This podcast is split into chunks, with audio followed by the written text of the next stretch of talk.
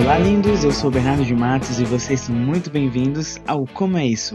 O novo podcast que tem a intenção de apresentar profissões de uma maneira mais descontraída e humanizada. A princípio, nossos episódios serão quinzenais e a cada episódio nós iremos entrevistar um ou dois profissionais da área em questão. Nosso foco é apresentar o necessário para ingressar no ramo, conhecendo assim a rotina e as curiosidades entendendo melhor como é a vida de quem segue o ramo naquela profissão. O nosso objetivo aqui no Como é Isso é mostrar para vocês, principalmente os mais jovens, ou até não, os mais velhos, que não é porque você não fez uma faculdade que você não tem futuro. Infelizmente, o nosso país ainda é muito ultrapassado em questão de ensino, nos obrigando ao terminar o ensino médio, ensino rural, não sei como é o nome hoje em dia, mas nos obrigando ao final dos estudos já fazer um vestibular, e muitas vezes a gente não tem na nossa mente o que nós vamos querer seguir pro resto da vida. Bem em aspas esse resto da vida. E aqui nós vamos mostrar para vocês, principalmente as chamadas profissões de classe B, que não são as um médico, um policial, um advogado. Pretendemos sim conversar com eles um dia, mas a princípio mostrar para vocês que se você não seguir uma dessas classes, você ainda assim pode ter uma boa vida, pode sim ter um, um futuro feliz e sem a pressão imposta perante muitas vezes pais e sociedade de escolher uma profissão tão poderosa, vamos dizer assim. O importante é que vocês entendam, e essa é a nossa função, mostrar para vocês que existem muitas profissões aí na qual você pode se encaixar. Então relaxe, prepare seus fones de ouvido, ajuste o som e venha matar sua curiosidade a respeito de coisas que você sempre teve dúvidas e daquelas que você jamais questionou. Em uma sociedade focada em viver o presente, é fácil enxergar os problemas causados por falta de planejamento. Ah, vou ao médico quando estou doente, não para me prevenir de contrair uma doença. Vou ao dentista apenas se aparecer uma cárie, senão não tem por que estar lá. Para que fazer manutenção se não está demonstrando nenhum problema? Para que o bom funcionamento permaneça, é necessário zelo, cuidado, atenção, prevenção manutenção. O capitão Boeing vivia com problemas em sua aeronave por não ter contratado um profissional especializado? O padre dos balões é mais uma prova de pessoa que quer exercer uma função sem ter técnica e estudo capacitado para o tal? Santos Dumont foi o primeiro técnico em manutenção aeronáutica? Profissão: técnico em manutenção aeronáutica, mecânico de aeronaves. Como é isso? No episódio de hoje nós entrevistamos Rafael Rocha, 32 anos, já está no ramo há 4 anos e ele vai contar pra gente um pouquinho de como é a sua profissão, o dia a dia e as curiosidades. Então, venham comigo nesse episódio piloto. Piloto não, mecânico de aeronaves. Vamos nessa!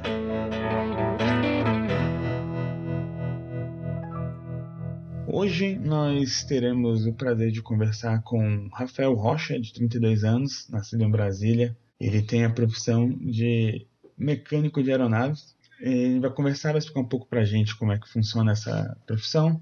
Vamos entrar em alguns meios de termos técnicos e como a coisa funciona de fato. E aí, Rafael, tudo bem? Olá, um olá a todos. E hoje a gente vai falar um pouco sobre a profissão, vai poder tirar alguma dúvida que surgir na hora, vai explicar um pouco o que, a gente faz e vocês vão ver quão fascinante é a manutenção aeronáutica. Você já trabalha com isso há um tempo e eu estou trazendo o, o Rafael aqui, pois eu já o conhecia e já trabalhava há um tempo e tem algumas visões bem interessantes a respeito do, da profissão. Então, Rafael, o que você pode, você pode dizer para a gente um pouco aí de você, sua idade, como é que é a profissão? Conta um pouquinho para a gente. Rafael Rocha, 32 anos, mecânico de aeronaves A4. Quando eu conheci essa área foi por intermédio de um tio meu. Ele trabalha na área já há uns 20 anos e ele falou que eu tinha um perfil que poderia me dar bem nessa área. Aí que eu comecei a procurar então, comecei a ir atrás. O primeiro passo é você encontrar uma escola de aviação. A mesma escola de aviação que tem curso várias vezes para pilotos, para comissários, também tem curso para mecânicos. O curso ele é dividido em quatro partes. A parte básica, que vai te dar uma base sobre o que é a manutenção aeronáutica, e em seguida você tem três especializações para escolher em qualquer ordem, a ordem que você escolher, não existe uma ordem certa. Você pode se especializar em motores, seguindo a especialização de GMP, você pode se especializar na estrutura da aeronave, seguindo a especialização de célula, ou então, uma peculiaridade aqui no Brasil, você pode se especializar na parte eletrônica, seguindo a área de aviônicos. É um curso técnico, ele dura em média entre dois e três anos. Após a conclusão do curso técnico, você já está apto a entregar currículos e pode ser convocado para trabalhar. E assim, uma, uma dúvida. No caso, então, você a, prof, a profissão, né, o mecânico de aeronaves, que tem um, um, um outro nome, né? Você estava me contando que é técnico em manutenção aeronáutica, né? Que é o, seria o certo. Vocês vão cuidar não só com a parte mecânica de fato, mas também com a parte elétrica do avião, da aeronave. Como é que é isso aí? Tudo, exatamente tudo que tem na aeronave é apenas o técnico de manutenção aeronáutica que pode mexer. E a manutenção aeronáutica envolve tudo. Às vezes você vê o termo manutenção, você acha que propriamente você tem que estar tá com uma ferramenta, você tem que estar tá abrindo algum acesso ou algo parecido. Não. Às vezes, o fato de você consertar uma tela para o passageiro ter uma viagem melhor já é uma ação de manutenção. Limpar um para-brisa que teve um choque com um pássaro ou com algum inseto grande já acontece, acontece. Você tá querendo me dizer que faz parte ter que limpar o resto dos mortais de alguma coisa que chocou com durante o voo? Sim, você é a única pessoa homologada para poder chegar perto da aeronave para poder tocar a aeronave. Pô, mas... Então, por várias vezes acontece alguma colisão, um inseto grande, um pássaro grande, ele suja o para-brisa. E não, não, tem, não tem onde ligar para tirar, jogar aguinha, né? Não, Entendi. É, não, mas... tem. Tem limpador tem? de para-brisa que nem o do carro. Caramba. Mas ele não limpa a esse nível. Então, para que o piloto não saia com vidro sujo, sem poder enxergar nada, a gente limpa. E isso por si só já pode ser considerado ação de manutenção. Tudo que você faz da aeronave para que ela siga dentro da segurança dentro da aeronavegabilidade dela, é considerado uma ação de manutenção, desde limpar um para-brisa quanto trocar o motor.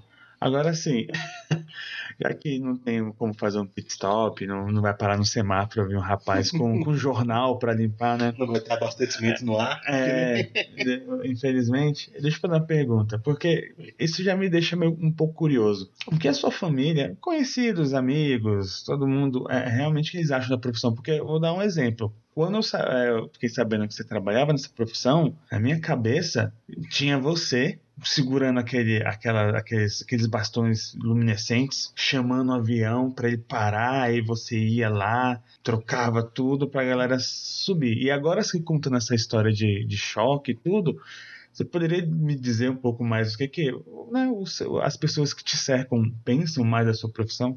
É uma profissão que ela é pouquíssimo conhecida. É, não é tão divulgada como a profissão de um piloto ou de um comissário. Então muita gente fica surpresa. Muita gente faz uma cara de surpresa, mas depois a pessoa cai na lógica e entende que tem que ter manutenção. Aí, por exemplo, ah, qual o seu emprego, qual que é o seu ofício, o que é que você faz? Quando eu respondo que eu sou mecânico de aeronaves, a pessoa arregala o olho e fala, ah, é verdade, tem mecânico, né? Sim, sim, tem, tem mecânico.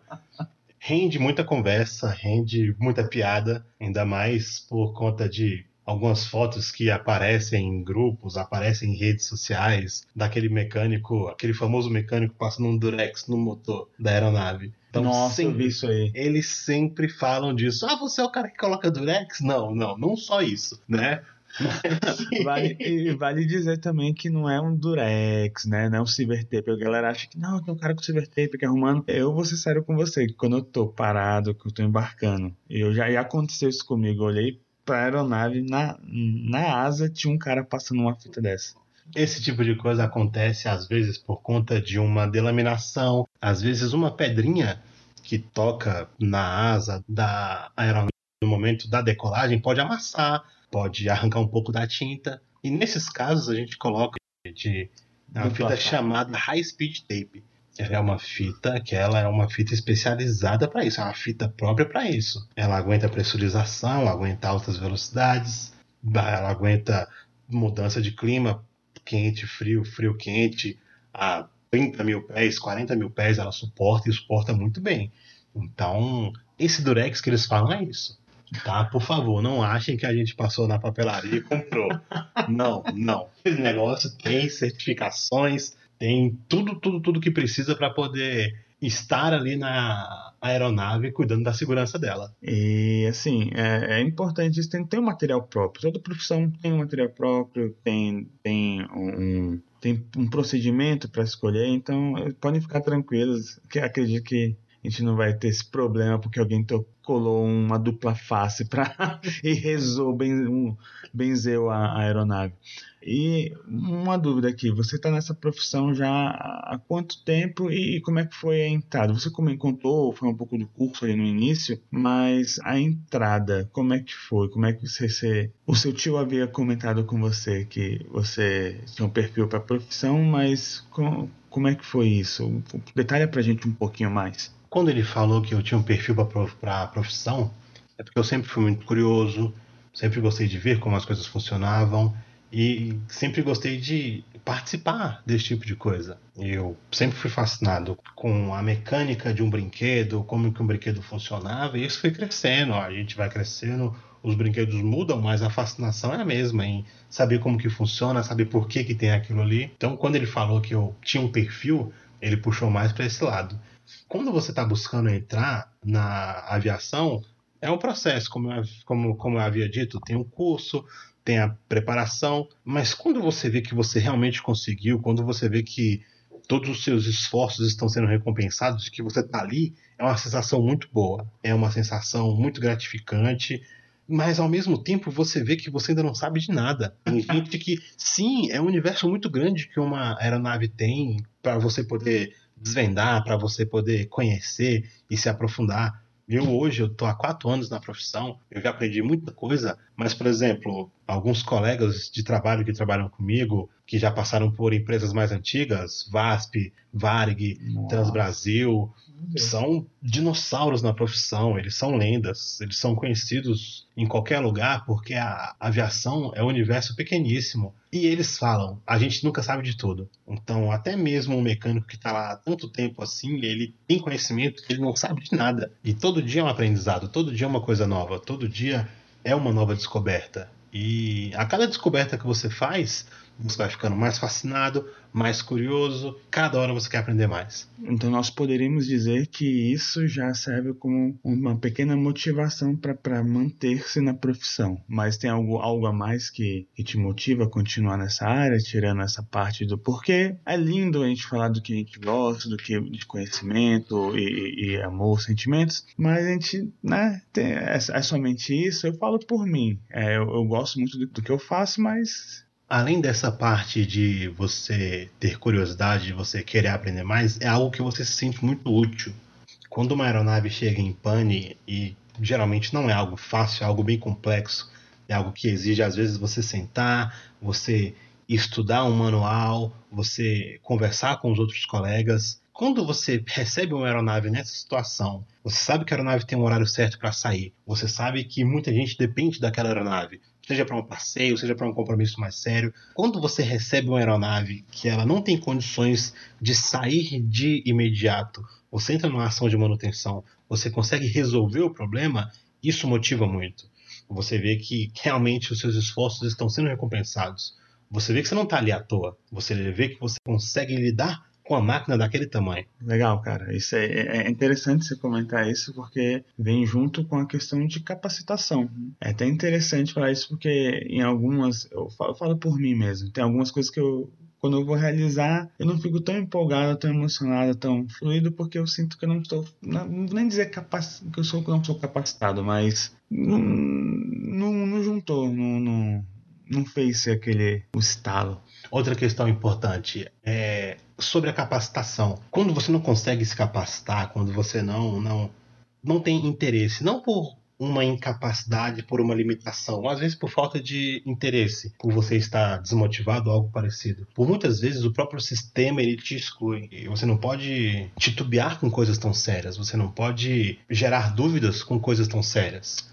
São, em média, 160 pessoas viajando, indo e voltando. Você não pode ter dúvida, você não pode ter medo, você tem que estar ciente do que você está fazendo. Então, isso aí também entra a parte da capacitação. Você tem que estar preparado, porque quando você não está, praticamente o sistema vai te excluir. É, isso é verdade, porque a gente vai confiar não só na parte da, da, do que você falou do, do curso, mas a experiência também conta, vai, vai, vai fazer com que você trabalhe bem.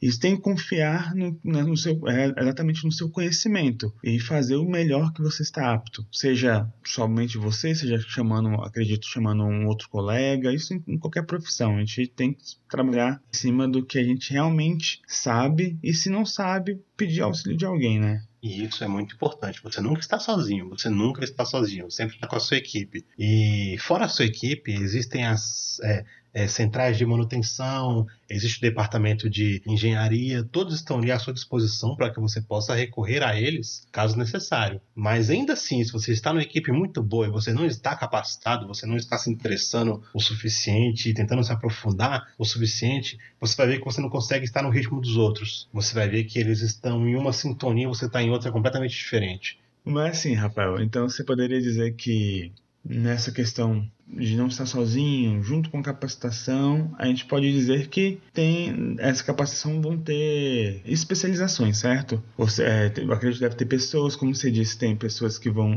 auxiliar, então deve ter gente que trabalha na parte de manutenção, deve ter gente que trabalha na parte de elétrica. Como é que funciona isso daí? É, tem, é, tem bifurcação nesse, nesse ponto? Tem hierarquia? Como é que funciona?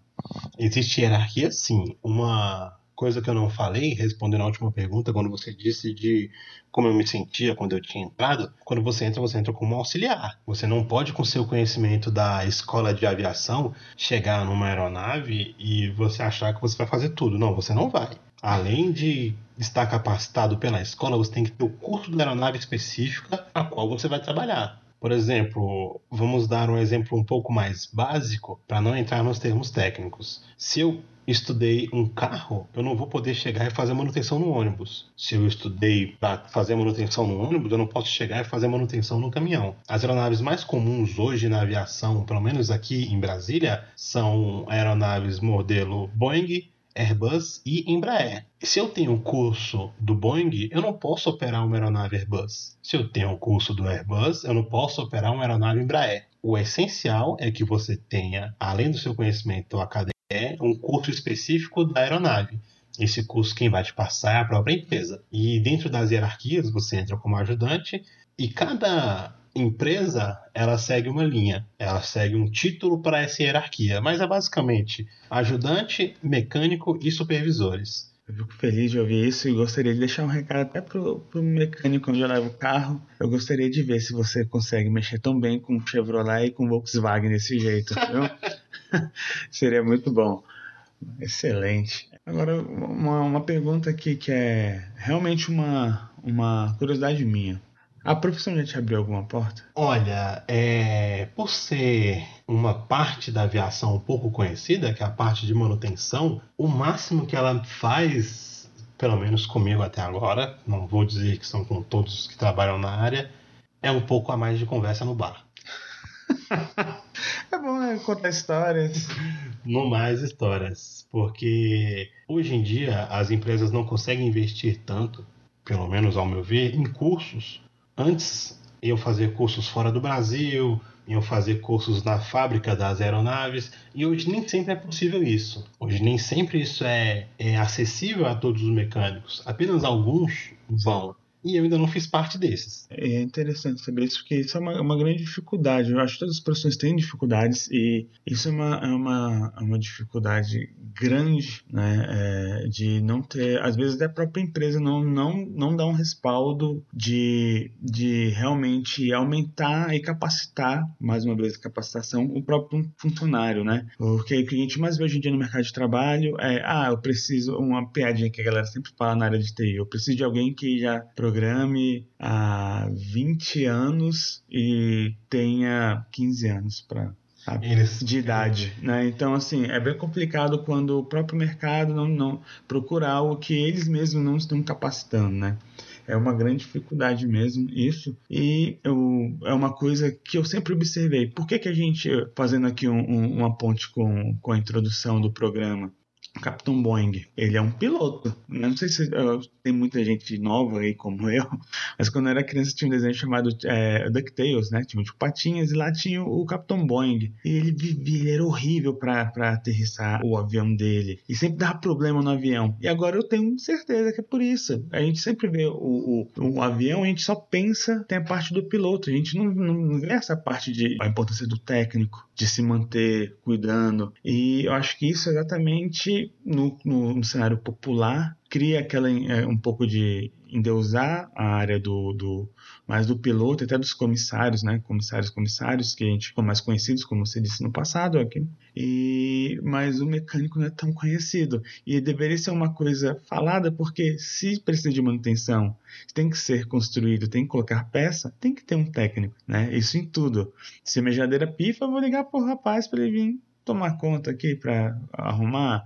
Se meu computador deu problema, eu vou levar ele na autorizada para colocar. Então, por que, que você diria que, que tem disso, né, de, de é, do popular? Seria mais por, por quando pensar em mecânico a galera lembra do Janequim na novela Sujo de Graxa? Qual que é o problema do raiz da novela? Qual que é o problema? Infelizmente, o mecânico sempre tem um papel muito coadjuvante. Lógico, cada um tem a sua importância. Se não tiver o piloto, a aeronave não sai. Se não tiver a comissária, a aeronave não sai. Mas se não tiver o mecânico, a aeronave também não sai. Todos têm a mesma valorização e a mesma importância dentro da área. Mas infelizmente não é isso que acontece. E no caso dos pilotos, é ainda pior que às vezes existe um abismo que separa o piloto do copiloto. É histórico isso aí.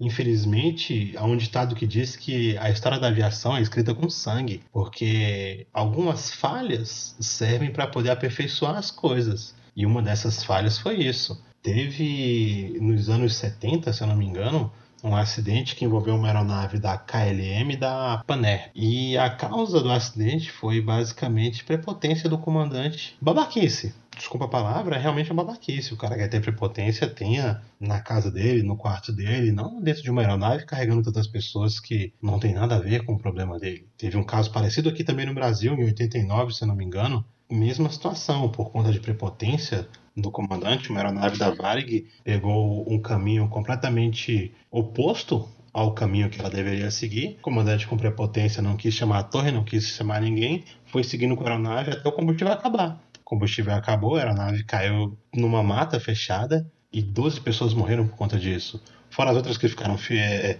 feridas, fora todos os problemas. Uma, uma pessoa só, uma pessoa só desencadeou todas essas coisas. Então é uma bobagem, é uma bobagem raciocinar dessa forma. Infelizmente existe até hoje, ainda mais com os mais antigos de aviação, que vieram da aviação mais antiga. Infelizmente existe. Eu nunca passei por isso, eu nunca tive algo parecido. Conheço os comandantes da minha companhia, a grande maioria, e tenho uma relação muito boa com todos eles. E é nessa relação que a gente coloca a aeronave para voar. É num diálogo simples que ele informa os problemas e eu apresento as soluções. Então, essa situação desse abismo que separa uma parte da outra, em pleno dias de hoje, não deveria existir. E um detalhe muito importante fazer aqui um adendo é por conta a atrasos. É muito fácil a gente, como passageiro, várias vezes a gente vai pegar um voo, a gente achar ruim o fato de, de atrasar um voo, mas é, ah, se eu eu tô vendo a aeronave chegando que às 15 horas, meu voo é às 15 e 20. É normal para o ser humano, como eu disse no início, a gente pensa só na gente, pensa no agora. Mas eu acredito que tem um tempo, um pequeno tempo mínimo para você fazer como o Rafael estava explicando aqui. Chegar, fazer toda uma manutenção, ver se está funcionando, conversar com o piloto. Então, assim, é muito fácil para a gente pensar na parte do atraso, que a gente só vai dificultar a nossa vida, né?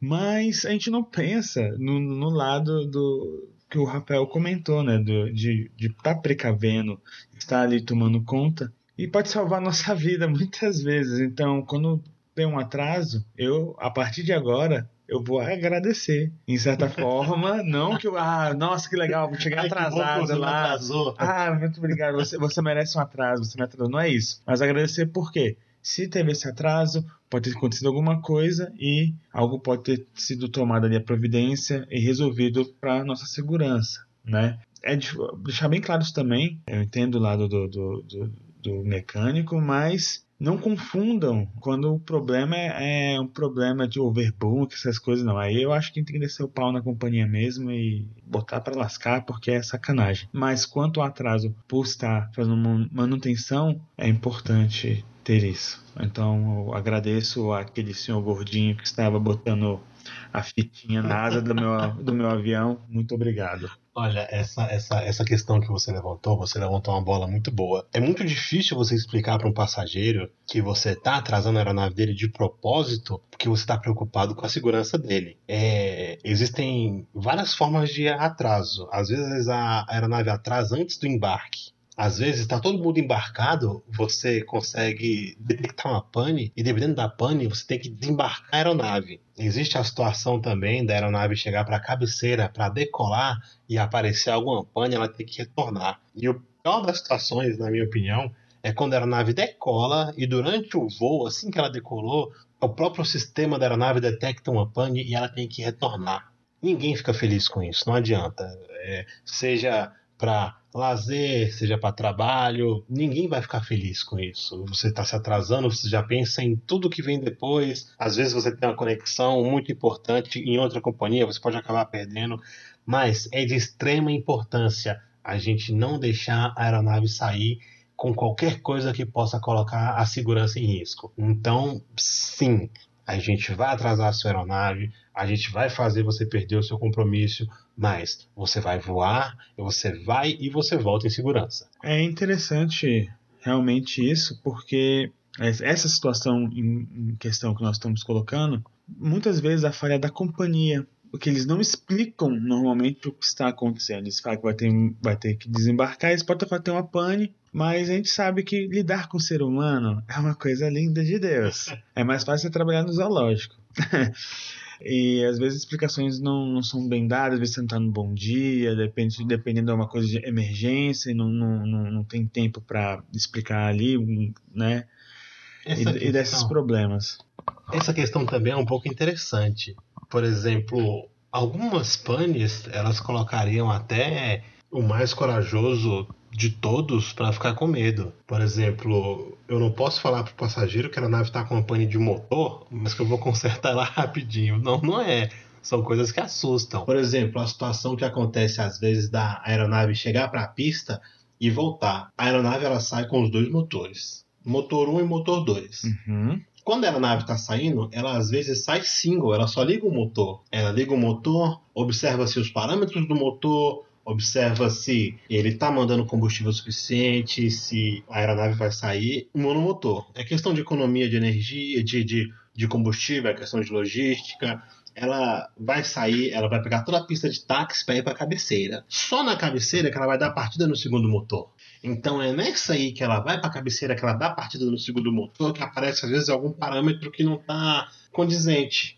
Entendi. Aí nessa questão volta. Muitas vezes é pane, muitas vezes é amadorismo do comandante, que acontece também. Por exemplo, teve uma aeronave que saiu que ela apresentou uma pane de pressurização. Isso é grave. Mas ele tem uma, ele, ele, ele tem um pequeno livro lá com ele que ele pode observar os manuais, ele pode resetar um sistema na hora e o sistema volta. Mas às vezes eles não têm coragem de fazer isso, eles preferem voltar para que o mecânico faça. Mas essa parte eles podem. Pane simples da cabine eles podem resolver. Tem todo um, um, passo a passo que eles seguem, que eles podem fazer isso aí. Só que às vezes, por questão de amadorismo ou medo, eles voltam. Não é questão de segurança. Às vezes a questão é amadorismo mesmo, tá? É lógico, muito melhor que ele retorne com ela do que ele se atreva a fazer alguma coisa. Sim. Mas uma vez que ele tem um manual ali do lado dele, que ele pode seguir um passo a passo, era simples ele fazer. É, mas assim, eu penso, eu penso por mim. Eu, se for colocando nessa situação, eu sou um pouco medroso mesmo. Mas existe alguma coisa que nós, como os pequenos seres mortais,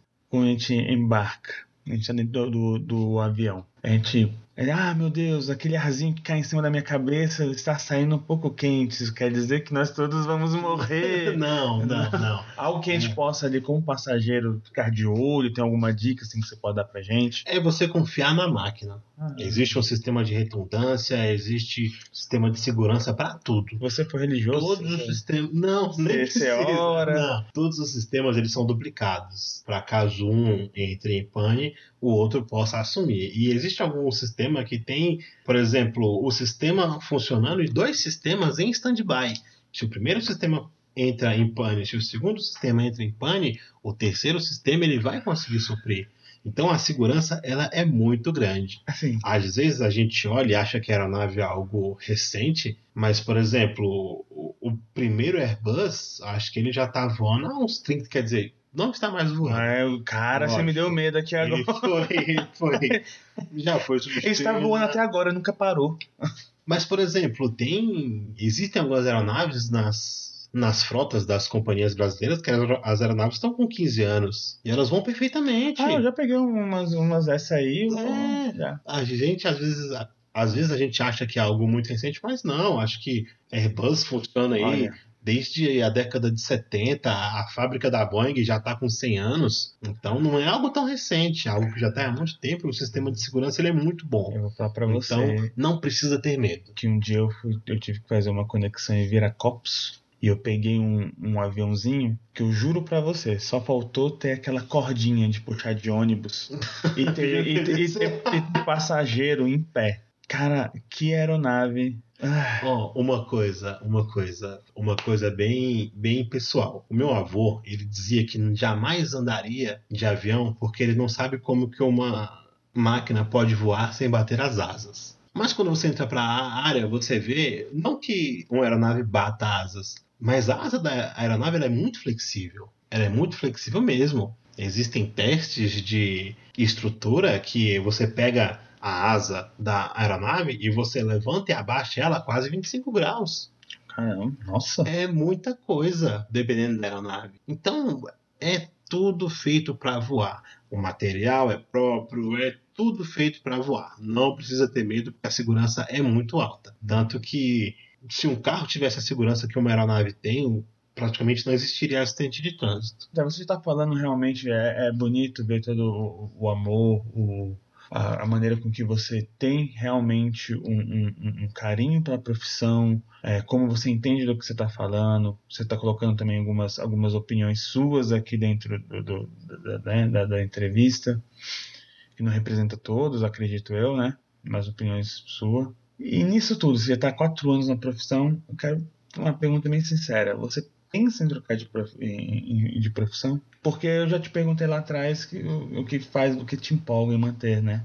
Mas hoje em dia, você pretende continuar, pensa em trocar? Como é que é? Eu acho que acontece em toda profissão do profissional estar às vezes desmotivado. Sim, eu já esse ano eu já pensei em trocar duas vezes de profissão. Mas depois que você para para ver todo o investimento que você fez, todo o tempo que você teve que estudar, as coisas que você abdicou, você vê que não é tão simples. Sim. Mas ao mesmo tempo você não pode é, insistir em algo que você acredita ou que você saiba que não vai dar certo.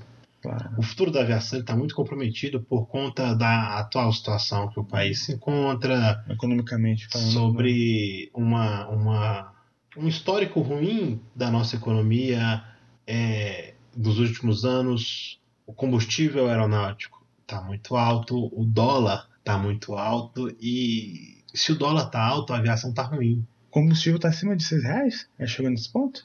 Olha, eu estou um pouco por fora do valor agora para te falar, mas, por exemplo, São Paulo entrou com uma, uma iniciativa do governo de dar um certo desconto no combustível aeronáutico para poder incentivar um pouco mais as empresas.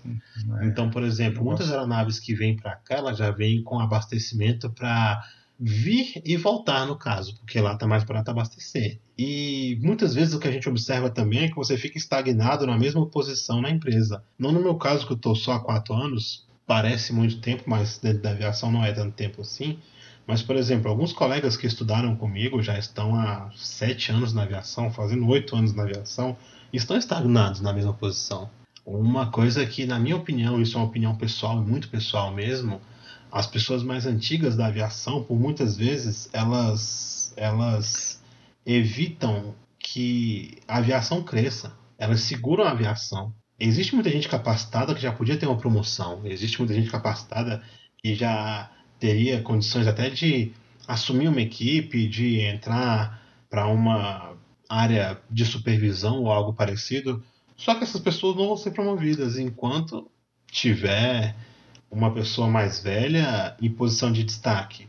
Porque essa pessoa mais velha que vai observar, essa pessoa mais velha que vai indicar para uma promoção lá na frente. E isso não vai acontecer, infelizmente não vai acontecer. Não sei se é uma forma de, de, de assegurar a posição daquela pessoa naquela função, mas a realidade que você vê é essa, e não só na sua companhia, nas companhias do lado, nas congêneres, a situação é a mesma. Bons profissionais que já trabalham há muito tempo e que não vão ter promoção nenhuma. Não adianta. É não... ah, alguns colegas eles só conseguem promoção quando eles saem de uma empresa para outra, que eles já saem da empresa entram em outra em uma posição superior. Mas na empresa em que, a, em que o profissional se encontra e almejar uma promoção hoje em dia é um pouco inviável. É assim, não, então não é tão diferente de, da maioria das profissões, que é, infelizmente hoje em dia ainda tem isso, né? A única o aumento que tem em salário em algumas profissões é em cima do, do anual, ali naquela porcentagem, e então nesse caso também seria isso, não tem uma forma de, de pegar aquelas pessoas e dar um, um, uma, como se diz, uma promoção para ela ganhar mais, seja por a, a, a, profissão também ela é muito des, desvalorizada. Para você ter ideia, não, não existe um piso salarial. Então você coloca uma pessoa na função de ajudante e paga para ela uma mexaria. E ela vai ficar ali Sendo... amargurando naquela posição durante muito, muito tempo. Sendo que tem, tem o mínimo do investimento da, daquela escola, né, do curso, e necessariamente não é o seu primeiro salário já não, não, não é o suficiente para bancar aquilo que você custou, certo? Um exemplo que eu vou dar agora: o dinheiro que as empresas gastam com a manutenção é um valor baixíssimo. É, o Silver Tape voltando okay. aí, galera. Ó. Não, não é essa questão. O que mais gera.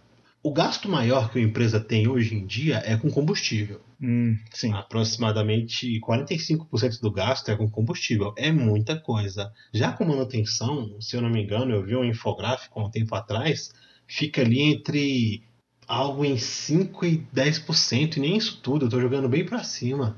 Então, poderia investir um pouco mais na manutenção, motivar mais os profissionais, capacitar mais. E isso aí só ia trazer benefícios para todo mundo, para todo mundo, para a empresa, para passageiros, para todo mundo. Só que infelizmente não acontece. Quem está lá em cima, quem observa e que pode fazer algo, por muitas vezes faz vista grossa e cruza os braços. O que, que você teria para dizer para quem deseja seguir essa área? Saia do Brasil.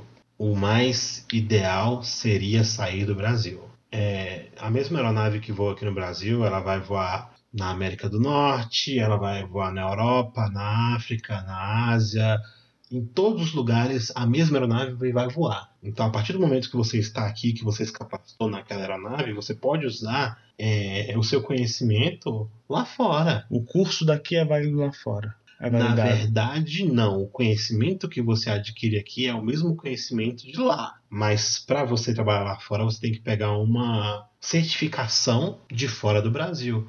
No caso, é um investimento Nossa. maior, é um gasto maior, mas o retorno é bem mais certo. Entendo. Porque não adianta você entrar para uma área, a área é apaixonante, a área é fascinante.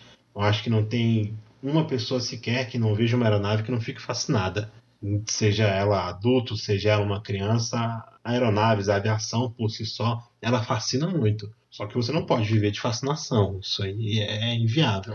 Isso... Por mais que você goste da profissão, por mais que você ache legal, você não pode ficar limitado a, ah, eu amo o que eu faço, eu vou ficar aqui contando moedas ao fim do mês para poder é, pagar minhas contas. Não, não vale. Então, se você tem amor pela sua profissão, se você quer realmente continuar com ela, eu sugiro que saia do Brasil. É uma coisa que eu conversei, né, eu não, não comentei só. Mas eu tenho um outro conhecido que ele também trabalha na área, mas já, já é um senhor aposentado, já até, ele deveria estar com a gente aqui, mas ele, ele, ele não está no Brasília no momento. Ele comentou exatamente isso, que durante muito tempo ele trabalhou fora, Ele voltou recentemente porque agora ele está aposentado, está quietinho. Ele não viu evolução grande aqui dentro como ele viu lá fora. E é um dos pontos que ele comentou também é o que lá fora, em alguns países, a maioria dos países, você tira o que seria esse certificado e em alguns lugares isso é validado para se usar em outro país. O do Brasil não, não tem essa validação, né? E isso é triste, isso, isso desencoraja realmente quem está na área, porque se a ideia, como você mesmo disse, é evoluir, é continuar seguindo, como é que eu vou conseguir fazer isso se. É... E eu não tô falando mal da parte só do Brasil, não, tô falando fora. Por que, que lá fora não aceita o meu? O que, que dá para fazer para ser aceito? Será que não dá para colocar aqui dentro o que é necessário? Então é de se compreender essa chateação. Esse termo que você usou aí foi muito interessante. Ele foi embora, ele voltou e não viu evolução. A gente volta àquela questão que a gente falou. Alguns indivíduos que trabalham na área hoje, eles que amarram a área, eles que seguram a área. Muita coisa não evolui por conta disso. E não são todos. Não vou citar nomes, mas eu trabalhei com um colega, ele era da FAB, ele trabalhou na Varig, na VASP, na Transbrasil. Ele é muito conhecido na aviação, ele tem um conhecimento absurdo, ele tem uma facilidade de compreender e de explicar as coisas que deixa qualquer um boquiaberto. Mas ele tem uma cabeça jovem. Ele é educado, ele respeita até a forma a qual ele se dirige a você, te deixa um pouco surpreso uma pessoa com aquela idade, com aquela vivência, com uma cabeça tão nova. Não estou falando que ele é jovem de ficar falando gíria, não estou falando que ele é jovem de se comportar como um jovem. Não, é uma cabeça mais madura e mais aberta para aceitar opiniões de pessoas que estão há menos tempo na aviação. É uma cabeça mais aberta para aceitar as novas tecnologias, para aceitar a informação indo e voltando tão rápido quanto ela vai e volta hoje. Isso é muito interessante de se ver, isso é muito interessante de se observar. É, um a cada 100 que conseguem ter essa idade e uma cabeça tão jovem como ele tem. Isso que você está falando é realmente muito interessante, porque é muito natural a gente ter um limite de evolução mental. De, e que nós, eu, quando digo evolução, não, me entendam mal, estou falando que ah, eu vou evoluir. A pessoa não quer evoluir. Uma questão que eu acho muito bacana foi uma colocação que um colega meu fez uma vez. Ele disse o seguinte: envelhecer é inevitável. Se tornar ultrapassado é opcional. Sim, sim. Mas hoje em dia o que acontece é isso. é, é, é acaba que o, você ser velho, na maioria das vezes é a pessoa. Não quero destoar muito que sai do nosso assunto, mas é porque é muito fácil isso no velho. O velho, muitas vezes, ele não aceita o, o novo. E, gente, é, eu ouvi isso, algum, alguém comentou isso comigo, e é, acho uma frase fantástica. O velho. É, não sou velho eu hoje, eu tenho 33, 33 anos. Eu tô pegando carona no mundo da galera que tem 15 esse mundo não é mais meu. Se eu quero continuar e fazer parte, seja na, principalmente na profissão, eu tenho que estar evoluindo junto. As profissões estão continuando. Então, a partir do momento que você tem um profissional que ele não não está com a mente aberta, não tem essa mente jovem, ele vai puxar para trás. Né? Em vez de continuar evoluindo, não. E é o que mais acontece é isso. São as pessoas que estão cheias de si, que aprenderam muita coisa, não, não temos que desmerecer, porque realmente experiência é uma coisa que conta muito, mas tem que ter essa, essa cabeça aberta para o novo também, certo? Não sei se. se... Concordo com tudo que você falou e você expôs de uma forma muito boa. Exatamente isso. É, é, é triste a gente achar que porque eu já sei muito, já aprendi, eu não posso melhorar. E isso é errado. É, acho que todos nós estamos abertos e esse é o propósito do nosso podcast, né? É, eu, todo, todo programa, vou estar aqui com uma pessoa diferente, com, com um, um, uma profissão diferente, e a intenção é essa: é, é, compreender, é entender e ter a mente aberta, porque estamos chegando nos finalmente aqui, e é uma pergunta para Su, que eu quero fazer para você. Eu aprendi isso na, na minha profissão, eu quero saber com você. O que, que você realmente aprendeu nessa sua profissão? Que você leva para sua vida pessoal? Eu dou um exemplo meu, eu lido com pessoas, eu converso com muitas pessoas, eu tenho que conversar com muita gente todo dia, eu aprendi a lidar com personalidades diferentes, é, lidar com pessoas com depressão, e acaba que eu levo isso para minha vida pessoal. eu consigo lidar um pouquinho melhor, às vezes nem tanto como poderia, mas aí são outros problemas. Mas e você? O que, que você aprendeu dentro do seu, da sua, do seu trabalho como o mecânico de aeronaves que você levou para sua vida? Uma coisa que acontece sempre é a seguinte situação: a aeronave chega com a pane, você tem que resolver aquela pane. Você não consegue resolver algo que você não entenda. Você não consegue resolver algo, às vezes, de forma instintiva ou no improviso. Isso na aviação não existe. Para você resolver um problema, você tem que entender o que está acontecendo. Se a gente for pegar isso aí e jogar na nossa vida, a gente vai poder esclarecer muita coisa de uma forma mais fácil. Você primeiro tem que entender o problema, você tem que entender o que está acontecendo, para só então você tomar uma atitude. Perfeito, ótimo. E assim, para, como eu disse, para finalizar aqui, é, tem, você diria que tem algum mau uso da profissão, da profissão assim, na, na sociedade, na área? Não. Ah, não, tem alguém que aprendeu isso, agora ele monta bombas. não, não. Felizmente, isso é muito bom. É, tudo que acontece na aviação é muito inspecionado, é muito regulado. Então, um produto aeronáutico para ele sair do aeroporto não é possível. Tem todo um sistema de segurança, é. tem tudo. Eu não consigo ver um mau uso da minha profissão por aí por fora. Felizmente eu não consigo observar isso. Eu, esse conhecido meu, ele comentou que ele estava montando um, acho que é, é monomotor que fala, no, na garagem de casa, e ele levou para voar ali no, tem, aqui em Brasília. Botelho. Isso. Ele foi para lá e ele que montou com as peças em casa. Isso seria, não seria um mau uso, não, né? Não, não seria porque se ele trabalha na área, ele tem, uhum. ele tem habilitações técnicas para poder fazer isso. Mas, por exemplo, para ele tocar um projeto para frente, teria que é, apresentar esse projeto para a ANAC, para que a ANAC pudesse aprovar. Provavelmente ele está em processo, ele tem conhecimento disso, às vezes é um teste, para poder chegar até a ANAC, acredito eu. Ainda bem que eu não citei nomes aqui. Mas tudo bem. É, e assim, como conclusão, Rafael, é, qual o futuro do mercado? Você acha que tem crescimento ainda? Você já comentou as coisas aqui no Brasil, mas você ainda tem, acha que está vindo alguma coisa aí? O que você poderia dizer para finalizar? Então, o governo está estudando a possibilidade. Eu não sei se foi aprovado ainda ou não. Até o momento agora que nós estamos gravando, eu não tenho esse conhecimento. Mas eles estão verificando a possibilidade de liberar investimento de 100% de capital estrangeiro.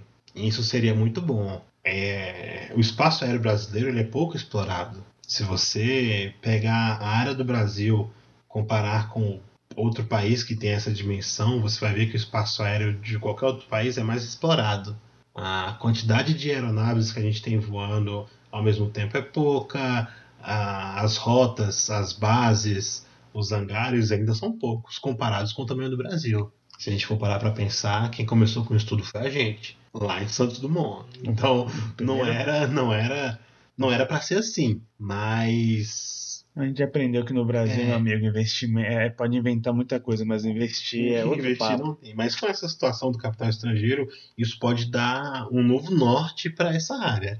Isso pode trazer muitas coisas boas. Vamos torcer para isso. Vamos torcer para é, isso. Você tem algum recado final para os ouvintes? Quer fazer algum jabá da sua profissão, alguma coisa? Para aqueles que querem seguir na profissão, que querem iniciar a profissão, tenham uma coisa em mente: aprendam inglês.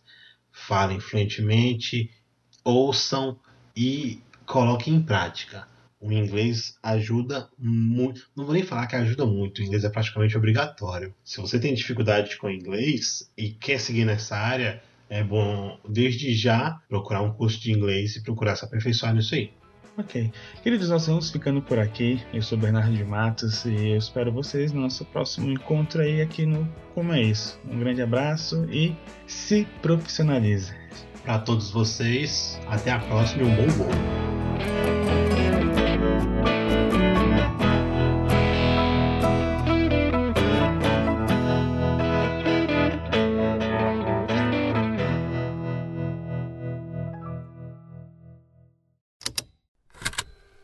Estalo Podcasts.